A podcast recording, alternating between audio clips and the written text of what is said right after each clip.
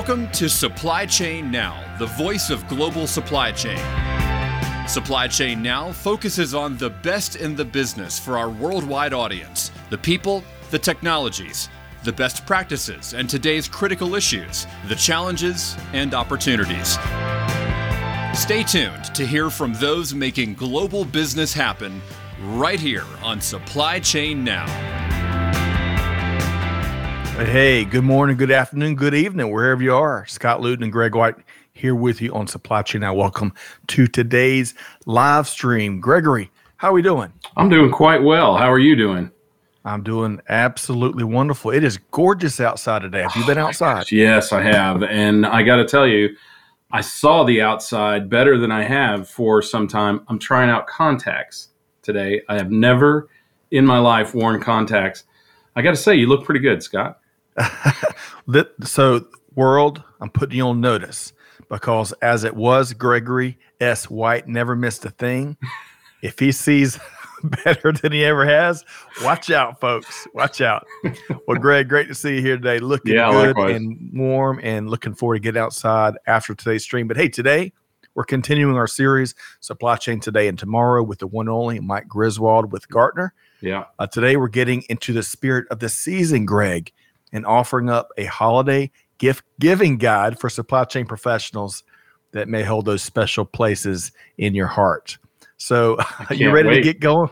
It's yeah. going to be fun. Well, it may hold a special place in your heart, and it may be the only thing you can get hold of. Also, that is so true. that is so true. And we're going to say hello to a few folks. We've got uh, a couple of uh, folks that joined us earlier in the week already tuned in and look forward to their POV here today. But before we get started and before we say hello to some folks, Greg, let's knock out a few uh, quick programming notes. So today's show is produced in sponsorship with Azul Arc. Greg, who built our stunning new website, supplychainnow.com, and is a leader in user experience design, uh, and development of websites, but not just websites, custom software applications specifically for the supply chain industry. Big thanks to Zahir and the A team over at maybe the double A team. Yeah, over at Azul Arc. You can learn more at azularc.com. Greg. Yeah, if you want another example of what they've done, I mean, obviously look at the Supply Chain Now site, but also Vector Global Logistics and that transformation um, they did they did their work as well. So um, great team over there. They know tech, they know software as well as just websites. Not that it's just a, there's no such thing as just a website anymore, right. is there? Um, in fact, we were just talking to somebody who was having trouble with their website, something to do with like capturing leads or something like that, right? So yes. it's amazing what we attempt to do with these websites, and these guys are great at making it happen for you they have certainly evolved uh, greatly uh, over the last couple decades, and it's uh, a formidable tool. But you got to work with the pros. So y'all check out azularc.com. Also, talking about working with the pros, Greg Transplace, who's had a bit of a big year, yeah, uh, is joining us uh, next week, huh? Yeah, I don't know what was the what was it. The something happened with them. I can't remember what it was exactly they only joined forces with one of the uh, big old business brands across the globe as they uh, partner with Uber Freight. So big things to come, right? Right. For all all of you companies out there that say you want to be the Uber of freight, I I got news for you. Transplace is already the Uber of freight. I love along that. with Uber Freight. I, I, got news for you with Greg White. New series coming to your podcast channels in 2022. Hey, but it's all about accelerating innovation through collaboration, yeah. right? In a very meaningful way. Innovation, collaboration, those uh, cliches are thrown around all the time, but Transplace is on the move. You can join Karin Bursa and I, and I, who are hosting next week's free webinar on December 9th at 12 noon. We're joined by Chrissy and Michelle, both with Transplace, and we'd love for to, to also be joined by you. So look for the link to join us on that webinar on December 9th at 12 noon, and we hope to see you next week. And then finally, Greg, you know, a little passion project of ours, yeah, uh, mine and Kelly Barner's, is this week in business history, where we drop a new uh, podcast episode every Monday, really focused on the intersection of business and history, especially little known stories you may not know about. So this week, I stole, uh, you know, my son Ben is all about video games and comic books in particular. Video games, really? I've learned a lot from him. Oh, DC or Marvel? Does he have a preference? Both, and he'll tell you exactly what's what. And if you get it wrong, he'll tell you that too. That's good. Uh, we we need to have him on. Yeah, we do. So I wanted to dive a little deeper in, in video game history. Of course, I'm a Gen Xer from the 80s. Nintendo Entertainment System was a big part of my upbringing. But Greg, did you know? So the, the Nintendo Entertainment System, I think, came out in 85. That's, you know, almost 30 years ago. Check that.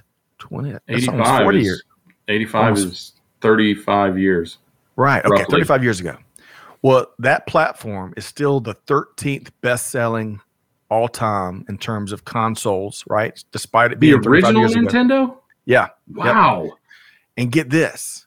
So Atari yeah. had a, a, tentative hand. You know this? No, no, no, no. I, I just remember we got an Atari.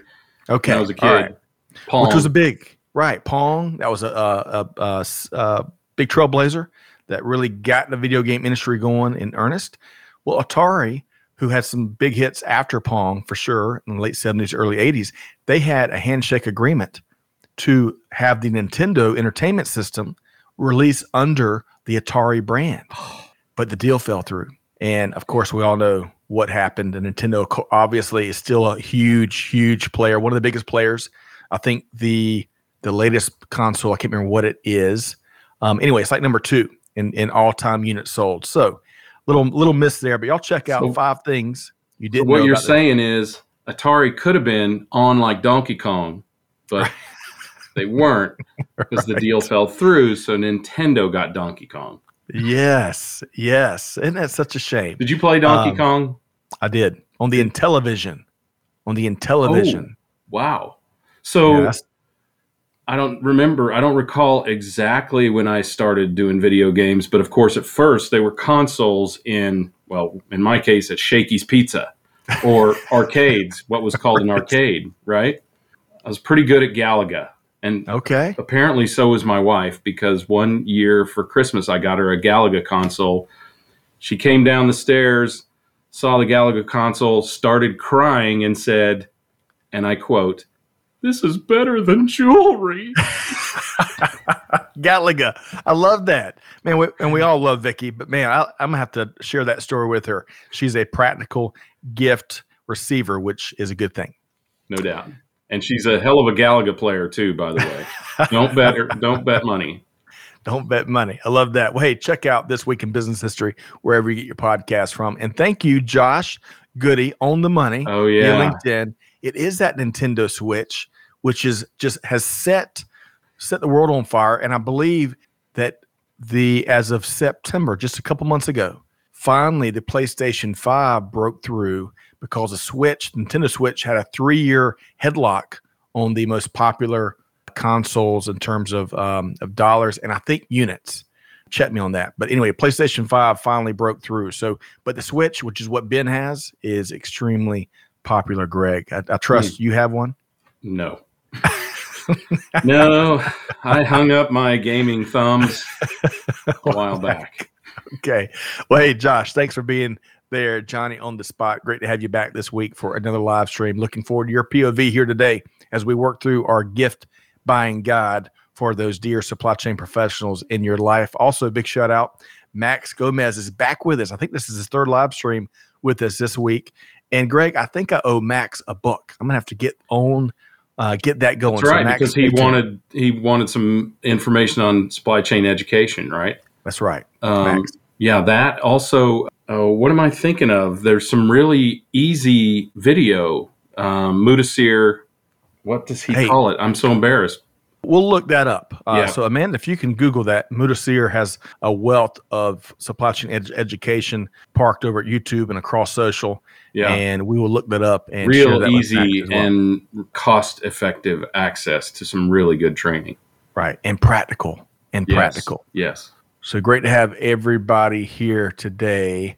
Okay. So I want to welcome in, if you're ready, Greg. We've got a, um, a re- another repeat guest uh, one of our most popular repeat guests. We have to, this time, we had to go through his agent to get him booked because Hollywood was calling at the same time. That's right. And it's one of our most popular shows. I want to welcome in Mr. Mike Griswold, Vice President Analyst with Gartner. Hey, hey, Mike, how you doing? Hey, I'm I'm I'm glad you could work things out with my uh, with my manager. So it's it's great to be with you I guys. see you did a wardrobe always. change since the green room too. Yes, yes, yes. I was I was not about to do any unsolicited sponsorship. So, um, yeah. So uh, it's great to be with you guys. Um, my first gaming platform was Intellivision, so I know I'm going to date Oh, myself yeah. with that. I think there's one probably in the Smithsonian.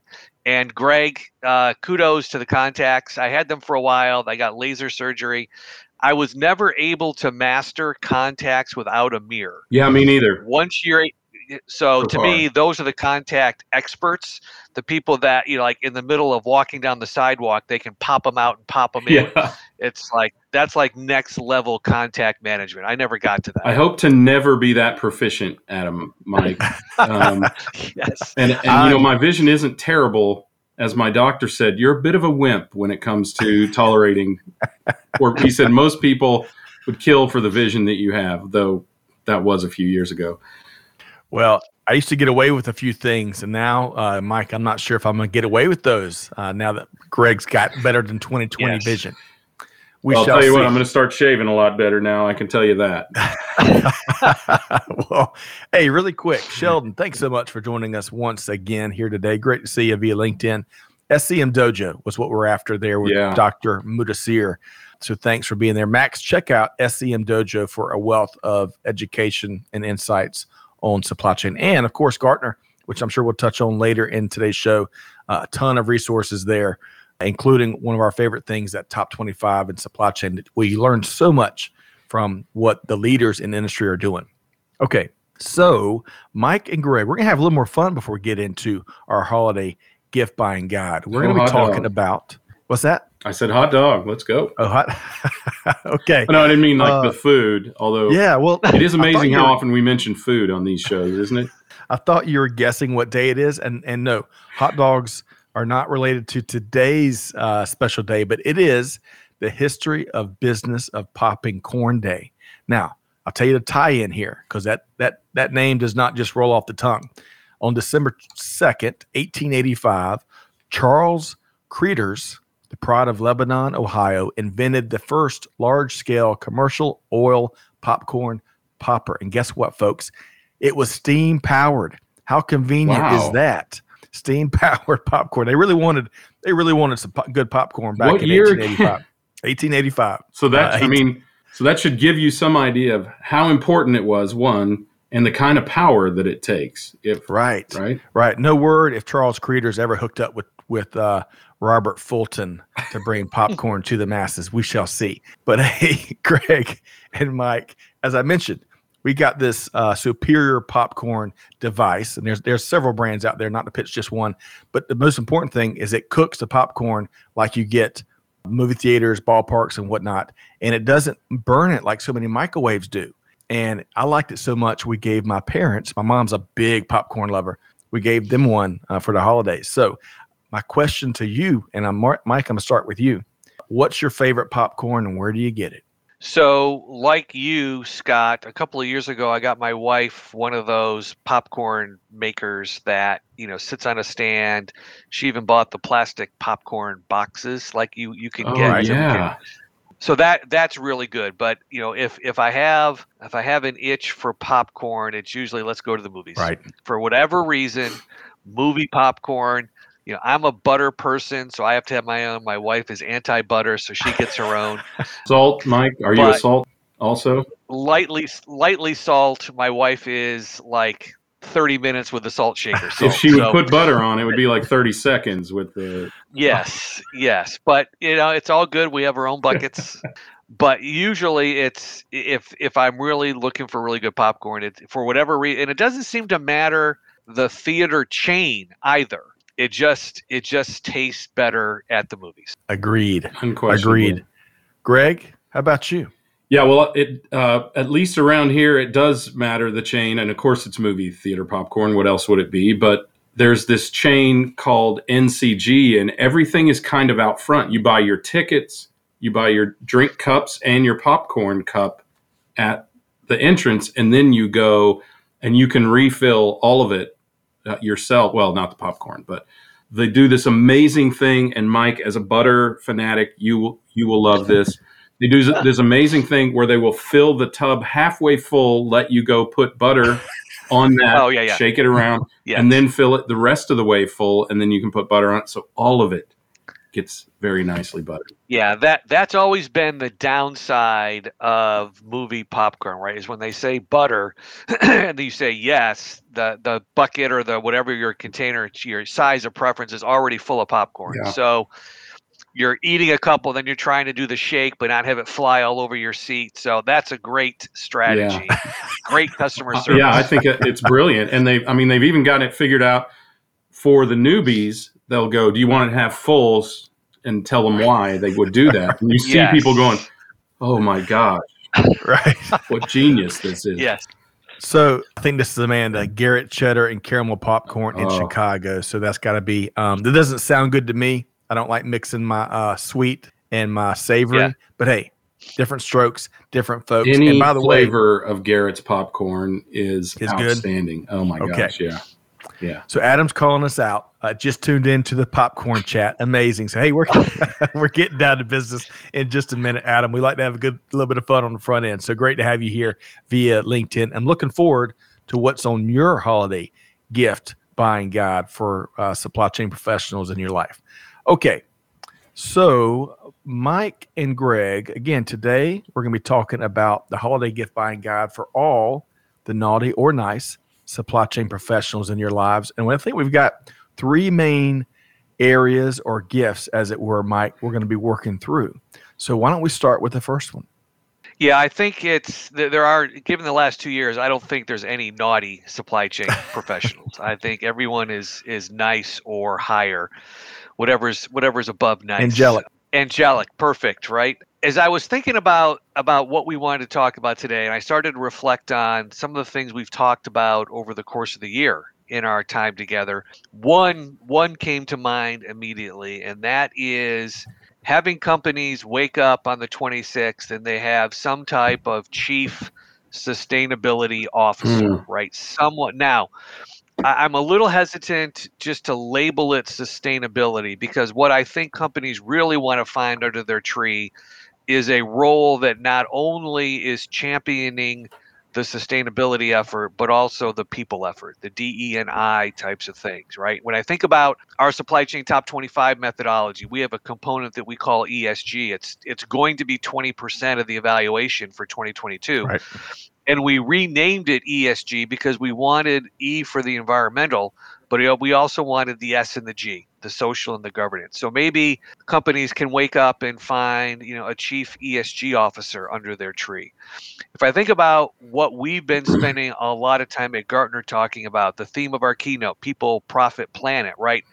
All three of those things are becoming incredibly important to organizations, both internally. If you look at what you see in the press around associate sentiment about the things that are important to the company they're working for.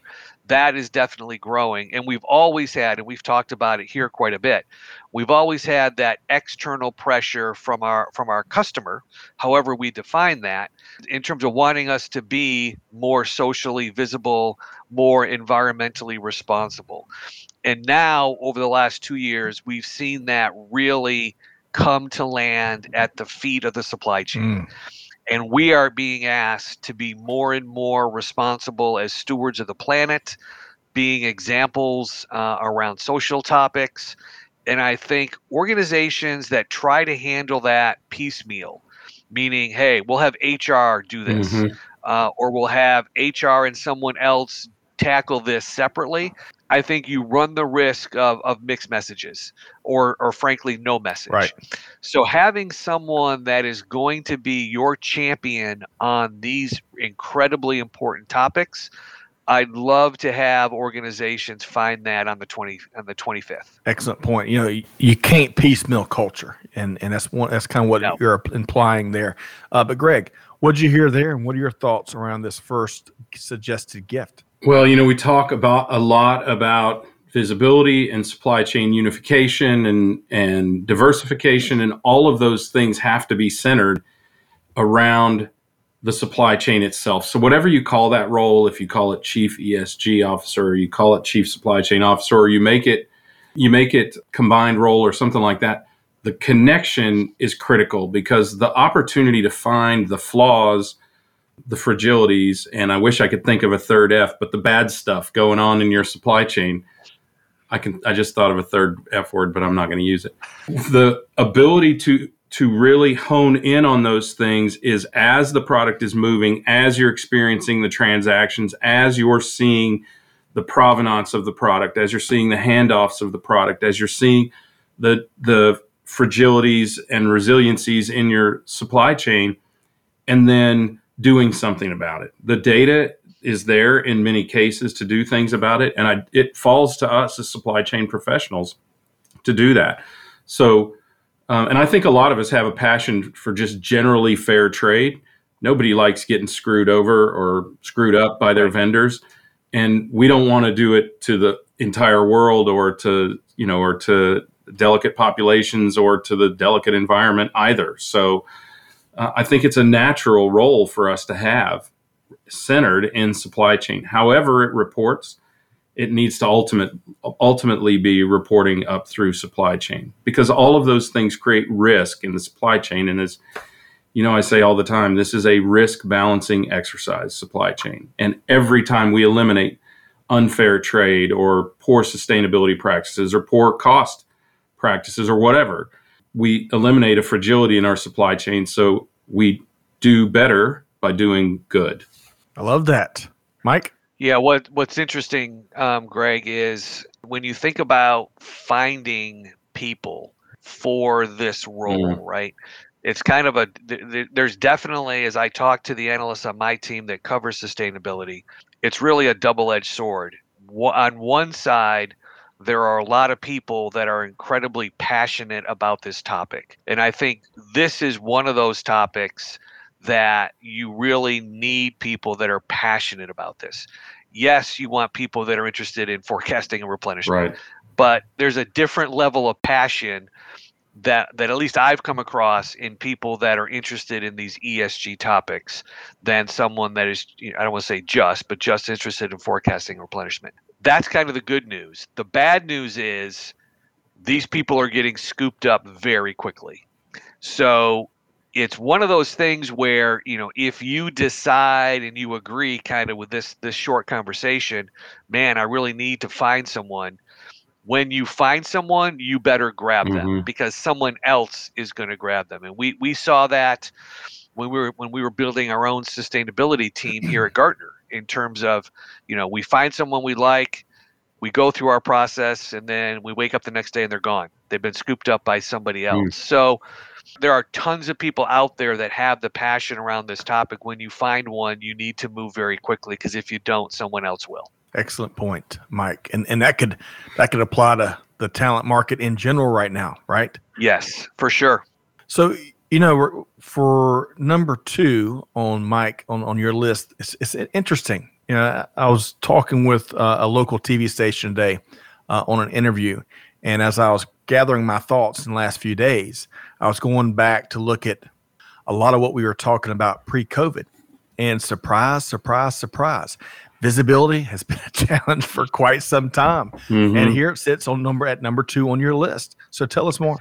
Well, it's always good when we can get a Gomer Pyle reference into uh, into our broadcast, whether that was intentional or not. And I'm definitely dating myself now. Shazam!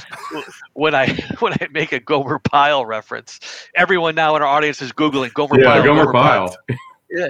Anyway, uh, yes. I mean, it, to me, this was as I was thinking about, man, what what would I wish for for supply chain professionals, you know, going into 2022? It's it's something around visibility. And I know kind of and Greg can certainly speak to this better than I can. You know, the easy answer is is this idea of control tower, right? That that was kind of one of the things that has been talked about for for a number of years. I think even even us at Gartner have spent a lot of time talking about control towers. But I think it's it's more than it's more than a technological solution. It's also just a, a, your earlier comment, Scott, around culture. It, it's a cultural kind of renaissance that says we're just gonna we're just gonna be more transparent and we're gonna be more visible across the supply chain and whether that's we're going to create ways where we have more internal visibility to things that are moving around our supply chain to greg's point around you know it's hard to make those risk trade-off decisions if you don't have complete visibility because then you're making decisions with less than all of the information and i know in the supply chain we never have all the information we would like but we can get more of it than we've had in the past yeah. through this idea of, of visibility i think the other thing that's that i found fascinating is i talked to and I think this is to, as I talk to technology companies, and Greg would love your perspective on this. What I'm finding is I talk to technology companies is they're pushing their customers to think about control towers in in some different ways, right? Not just where where are my physical assets which is kind of how control towers grew up right a big map here's where all my trucks are here's where all my dcs are here's the little dots moving around the country that was kind of how control towers got started. As I talk to technology companies now, they're saying, hey, that's still important, but you also need to know where inventory yeah. is. You also need visibility to forecasts. You need visibility to orders so that as you layer these different elements of visibility into your network, you can start making maybe different decisions than maybe we've made in the past. So I encourage people, right, if they're making their list to Santa, to ask about like how do I get more visibility? Because when I look at our leading companies, resiliency and agility are, are two common denominators. That's enabled for those companies through visibility. Mm. All right, Greg, I know you're chomping at the bit. Yeah, I 100% agree and I think it's on it's on the what the logistics industry calls the shippers to open the doors to transparency. To me, the the absolute necessity of visibility is transparency. It's sharing what in the past, Mike, you and I have talked about this a lot, what may be uncomfortable but is ultimately beneficial, right? There are lots of things that in our retail practices we were not comfortable sharing with our vendors. Just imagine if we had right. somehow figured out to sh- how to share data during times of COVID, how much better we could have been or how much quicker we could have responded or even recovered after catastrophe hit. And yeah, I completely agree. The other thing I agree with is you're talking about is visibility, right? And control towers. Control towers are a railroad notion, right? It's if you think about it, it started with knowing where the cars and the various engines and whatnot switchers are in the yard. And it's been, as you said, largely a transportation notion, but it needs to be more broadly applied. And it needs to be applied to not just product in motion, but when should product be in motion? When should POs be cut? What should we expect? How do we rate carriers and things like that? So there is a lot of opportunity, especially with the wealth of data out there today, to be able to be preemptive, not just responsive, not just know what's wrong, but to predict what could go wrong and to do something about it to to mitigate that risk in advance. You know, we talk a lot about that, Scott, immediately. Shannon Vaillancourt and the team at RateLinx, I think of them immediately because they right.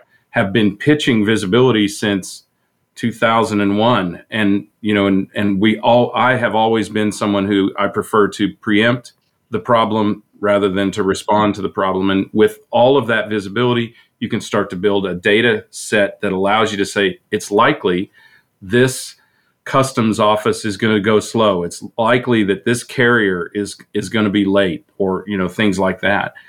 In the old days when Mike and I started doing this, you basically pushed out a PO and you hoped.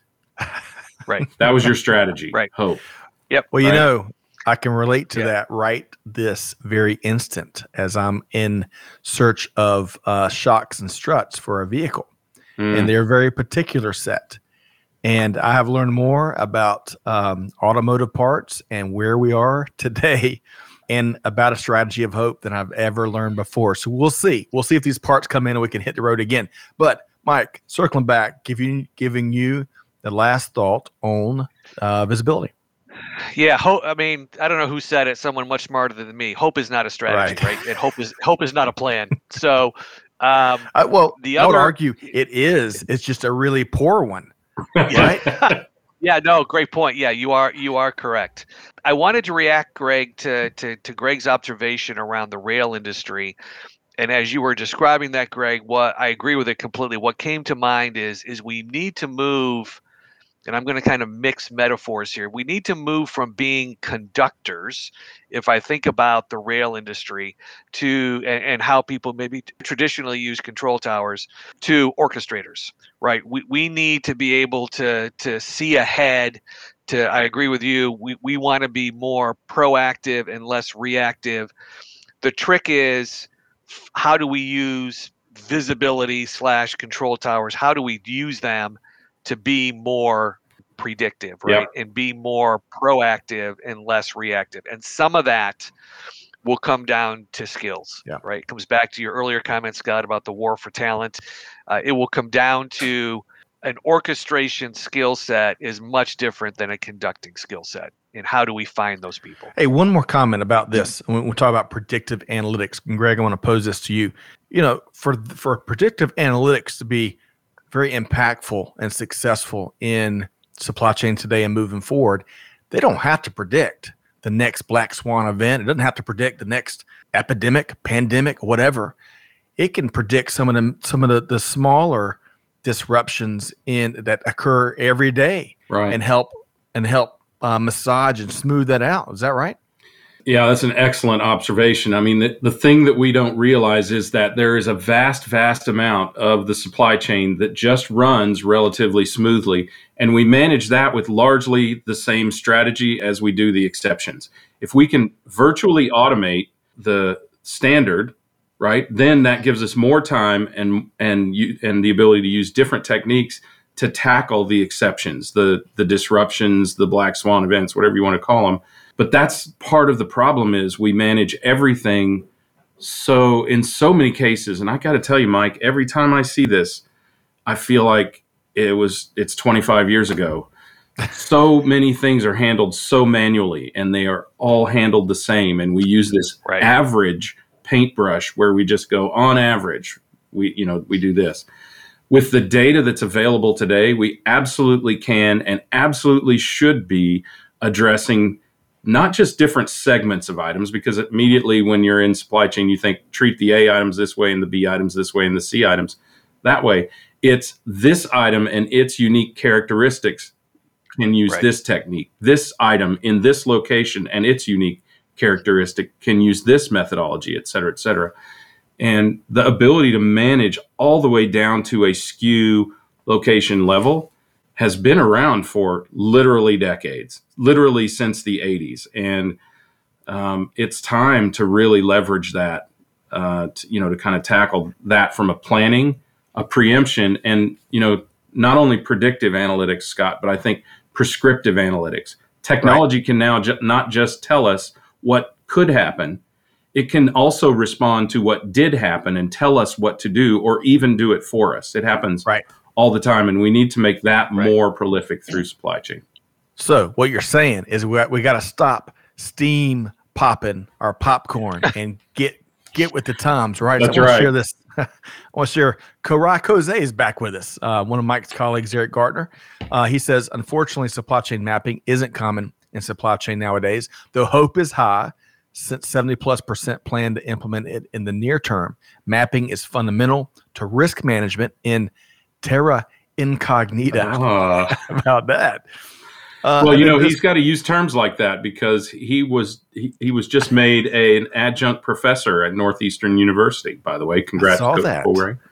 Congrats, so, Korat. Congratulations, fantastic. Yeah.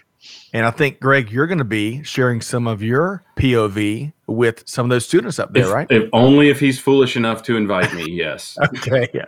Uh, I'll, I'll get some popcorn and a Diet Coke and sit in the back yeah, of that class. I have, I have, I have imparted my, whatever you want to call it, wisdom or at least opinion on Georgia Tech, Wichita State, University of Georgia, Duke, Emory. Why not Northeastern? But as why I not? told him yesterday, spring is a good time to be in Boston. okay. Uh, Sheldon says supply chain has got to move to community advantage. We've seen that what we thought were competitive advantages in supply chain is just shared services. Intercompany, inter-industry collaboration is key to true visibility and transparency. I would add that's a that's an excellent comment, Sheldon. Especially it brings my mind to the ports, right? And and as we heard, as we've seen, even port directors, Gene uh, Seroka, I believe, is one that said our ports are decades behind other ports uh, globally. And part of that challenge is what Sheldon's talking about is that sharing of the data that, that does exist amongst the stakeholders across the port, use a port, operate the port. Okay, so up next, so we, we've tackled executive leadership, all right, ESG, chief ESG, ESG officer. We've tackled right. visibility. And now, Mike, what is number three on the list? Number three, I want to get super, super tactical. And I want to talk about a piece of research that we produce every year called the hype cycle.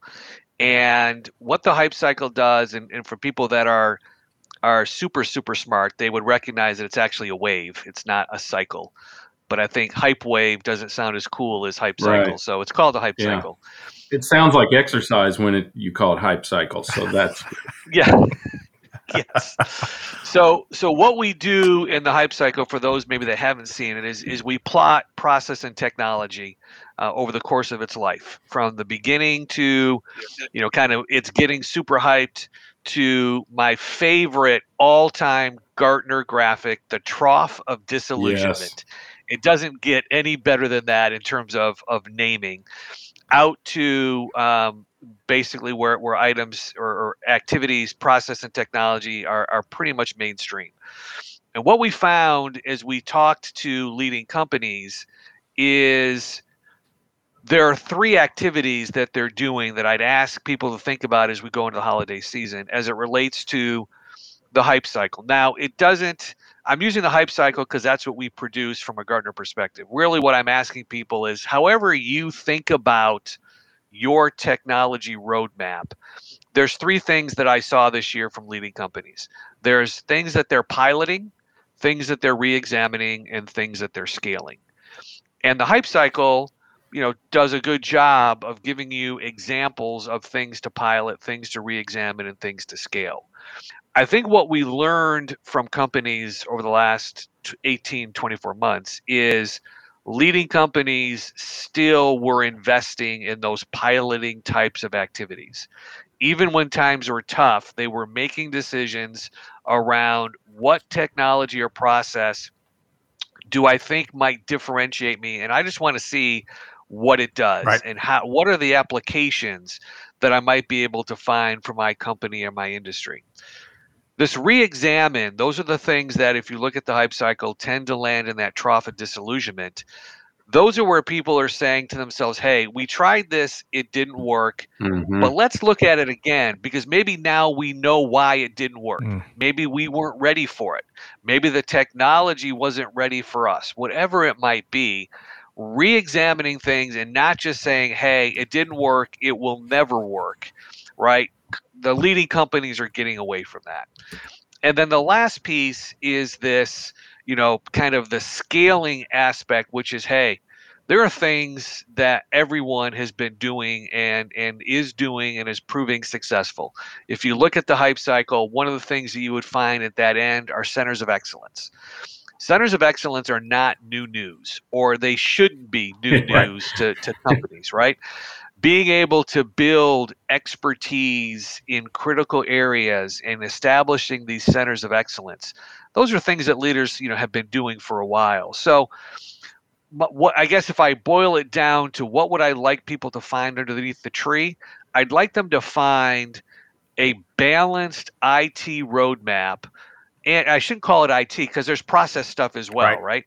But find some type of roadmap under the tree that looks at the next 12 to 24 months and you've identified activities that you want to pilot that you want to re-examine and that you want to scale that's my that that was my third wish i like that and mm-hmm. I, I, mm-hmm. like uh, one of the earliest points and what mike just shared is that uh, some of the leading companies out there did not allow the pandemic and other disruption to be an excuse to stop innovating right. and stop piloting and stop experimenting different ways of, of serving their consumers, serving their supply chains, even they're serving their team members better. Um, you know, Greg, what comes to mind is we were hosting a, along these lines. We were hosting a webinar, and I can't remember. I think it was with uh, Omnia Partners, but in particular, there was an executive from Ace Hardware on the panel. Yeah, and she was talking about how pre-pandemic, and I can't remember what exactly it was. Had maybe it had something to do with expense reports for their employees or whatever. And pre-pandemic, their leadership team, I think if I got this right, kind of shot down this idea to make it easier for employees related to some bogus, you know, documentation or something, whatever it was. And then during the middle of the pandemic, as we were remote everywhere, automating everything, she's like, "What were we thinking? Mm-hmm. You know, just do it, right?" Yeah. And it was one of those eureka moments. And I bet every organization had them. What was such a big deal pre-pandemic? What was such a big moving of the cheese pre-pandemic? All that became small potatoes when we you know had other bigger fish to fry to some extent. Not to keep using food analogies, but you get my drift, right, Greg? We're all hungry now. Yeah, right. Cheese. Sorry, I was popcorn, hot dogs. thinking what kind of cheese got moved. Um, you know, I think I think we'd all like to believe, and and you know, ha- all of us, all three of us, having been in practice in supply chain in relatively sophisticated companies, we'd all like to be believe that we have, have a really strategic perspective on where the company is going. But sometimes that strategic pe- perspective is so high level that we leave some things alone that and if you've ever been a you know a newbie an up and comer in a company you're like why are these idiots not dealing with x right because x is is not contributory enough to the strategic perspective but the other thing is that a lot of times companies operate based on an old precept, which is necessity or crisis is the mother of invention. Right? We we don't pay attention to some things we know are a potential exposure, like the entirety of supply chain for most companies. Right? The advent of e-commerce, which is stunning to me that there are companies that are just getting into that now Yeah. um, and and other things like that that seem really strategic after you get punched in the face, right? But um, you don't see as important because you're struggling to strategically manage or even tactically manage those things that are core to your business, clearly accretive to your business, and low, relatively low risk to in, improving your business, and you're struggling just to tackle and manage those. So as much as we'd like to think we're really strategic, we really are so often just down in the, in weeds, the weeds, of what is is putting bread on the table today, right? I love companies are collections of people. I mean, and think about Maslow's hierarchy of need, right? I mean, we as individuals, we have to reach certain plateaus before we recognize what some of those other opportunities are, and it's similar with companies. Right, the, with the uh, Lombardi Trophy at the top of the top step there, Greg? We'll see. That's, we'll see. yes, another Lombardi tr- trophy. Yeah. Yes, another one. That's right. Let me clarify. Uh, accretive. What a great word, Greg. I need to go look that up. Uh, I need to add that to my vocabulary. Okay. So, Mike, I'm going to give you the last word. We, we've covered, you know, even trying to keep it just to three, there's so many different elements and wrinkles of the conversation, especially as it applies to, you know, across industry. But I give you the last word as uh, we're talking about the third item here. Yeah, I think if I think about all three of the ones we we've been t- uh, talking about, and I'm reflecting on this conversation, it, it really comes down to all three of these are within an organization's own control and their own sphere of influence, right? you don't need you don't need to wait to go find an ESG officer. You don't need to wait to to build your your system and process roadmap for the next two years. And I think it's incumbent on organizations to recognize you know, what do they have control over right now and what can they action right now mm-hmm. versus having to either you know wait for permission wait for some you know external environmental thing to happen to them I think that right now people have it within their own power to, to take advantage of all three of these things and other things that we've talked about, frankly, all year. You know, we, we rarely talk about something that people couldn't go do tomorrow, right? Or later today, right? With their popcorn, their hot dog, their potatoes, and all the other food that we referenced in the last 45 minutes. But to me, I think organizations, you know, often are just I don't want to say paralyzed, but but they don't move at the speed at which they move they could move with things that they have control over. And I think that if I was to to kind of put these in, you know, these three Christmas presents in one big bucket, the bucket would be, you know, you are empowered to do this. Just go do. Mm. I mean, just go do right. it. Right. To, right. To steal a phrase. You know, along these lines, Greg, we, we were chatting with Kelly Barner on the Buzz on Monday, which which uh, streams every Monday at 12 noon Eastern time, folks. You should join us for that.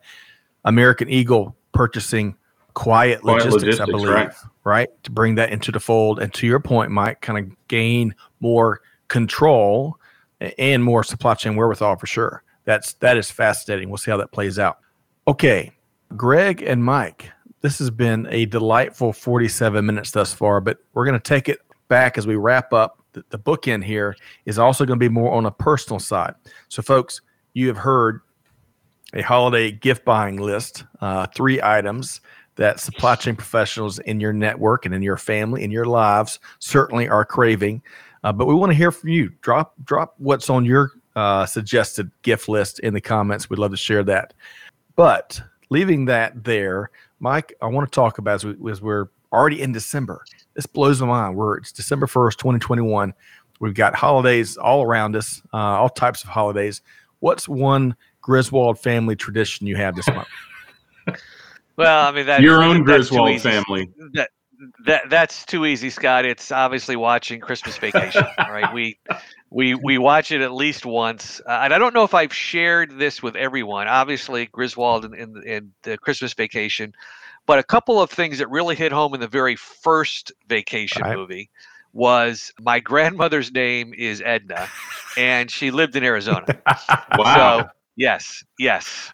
when my wife and I first saw that movie, it, we were like laughing the loudest. I think in the theater, no one knew why, but it was it was because it really hit it really hit uh, close to home. Oh man, that is we we watched that last weekend. It's it's a Midkiff family, Amanda's family tradition, uh, for sure. And yeah, you, you watch a movie for the ninety seventh time, you pick up kind of a, a, few new wrinkles. You do, but you do. Greg, I'm coming to you next for your tradition. But I, since we're talking movies, you know, plane planes, trains, and automobiles. Of course, a big uh, uh, Thanksgiving movie tradition. Yes. I think it was released uh, about 35 years ago. And rip, you know, rest in peace, John Candy. But how powerful that you know it's uh, the whole thing's a comedy and it's a classic one. But at the end, where John Candy shares that you know his wife was no longer with him, and it really changes the whole story right there in that moment. And it really reminds me, kind of kidding aside, these times, you know, these whether it's a pandemic, whether it's the holidays, whatever it is, whether it's the folks out there that don't get a chance to hang out with the family as much as other folks do. Folks are hurting, and we got to we got to really put and wear uh, that empathy hat first, uh, especially for, sure. for all the hardworking folks that make global business and global supply chain happen. But I'll stop being a downer, Greg, because I want to hear your uh, white family tradition.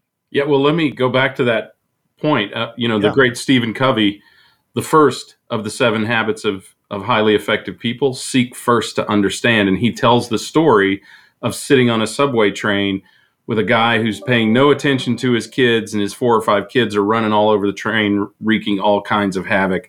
And finally, he says something to him Hey, you know, your kids are, you know, they're kind of, kind of going mad here and driving people crazy. And the guy says, I'm so sorry, I didn't even notice.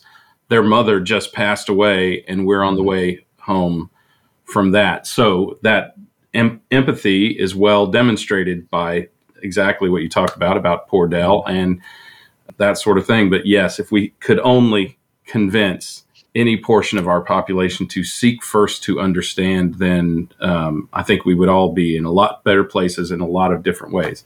That said, my favorite, 100%, since I was a child, and now that I'm, uh, you know, almost a grandparent, my favorite is tradition is we open one gift on Christmas Eve. And it is so funny to watch 20, 25, and 30 year old young persons come up to you and go, Dad, Dad, can we open our, our Christmas Eve present now? Can we open? it's oh, absolutely man. hilarious. So I, I, think that, you know, that's probably one of the, the most fun we had. And of course, you know, we talked about, did we talk about it on the show or maybe just pre show? My grandmother's birthday yes. is, was Christmas Eve. So we always opened a present for her, and then she would let us open a present uh, on her birthday, and that's how the whole thing started. It was very cool. Love it, love it. Okay, a couple quick comments, and we're gonna make sure folks know how to connect with Mike Griswold. Sheldon says diehards. Oh my gosh, absolutely. oh yeah, absolutely. Mark says, I start looking for gum under railing. That's got to be one from one of the movies, I'm assuming, Mark. And I might be running a little bit slow today, but Mark, great to have you here with us. Really enjoyed your contributions of the Home day. Alone. I mean, if we're talking movies, be curious, not judgmental, as the famous Ted Lasso says.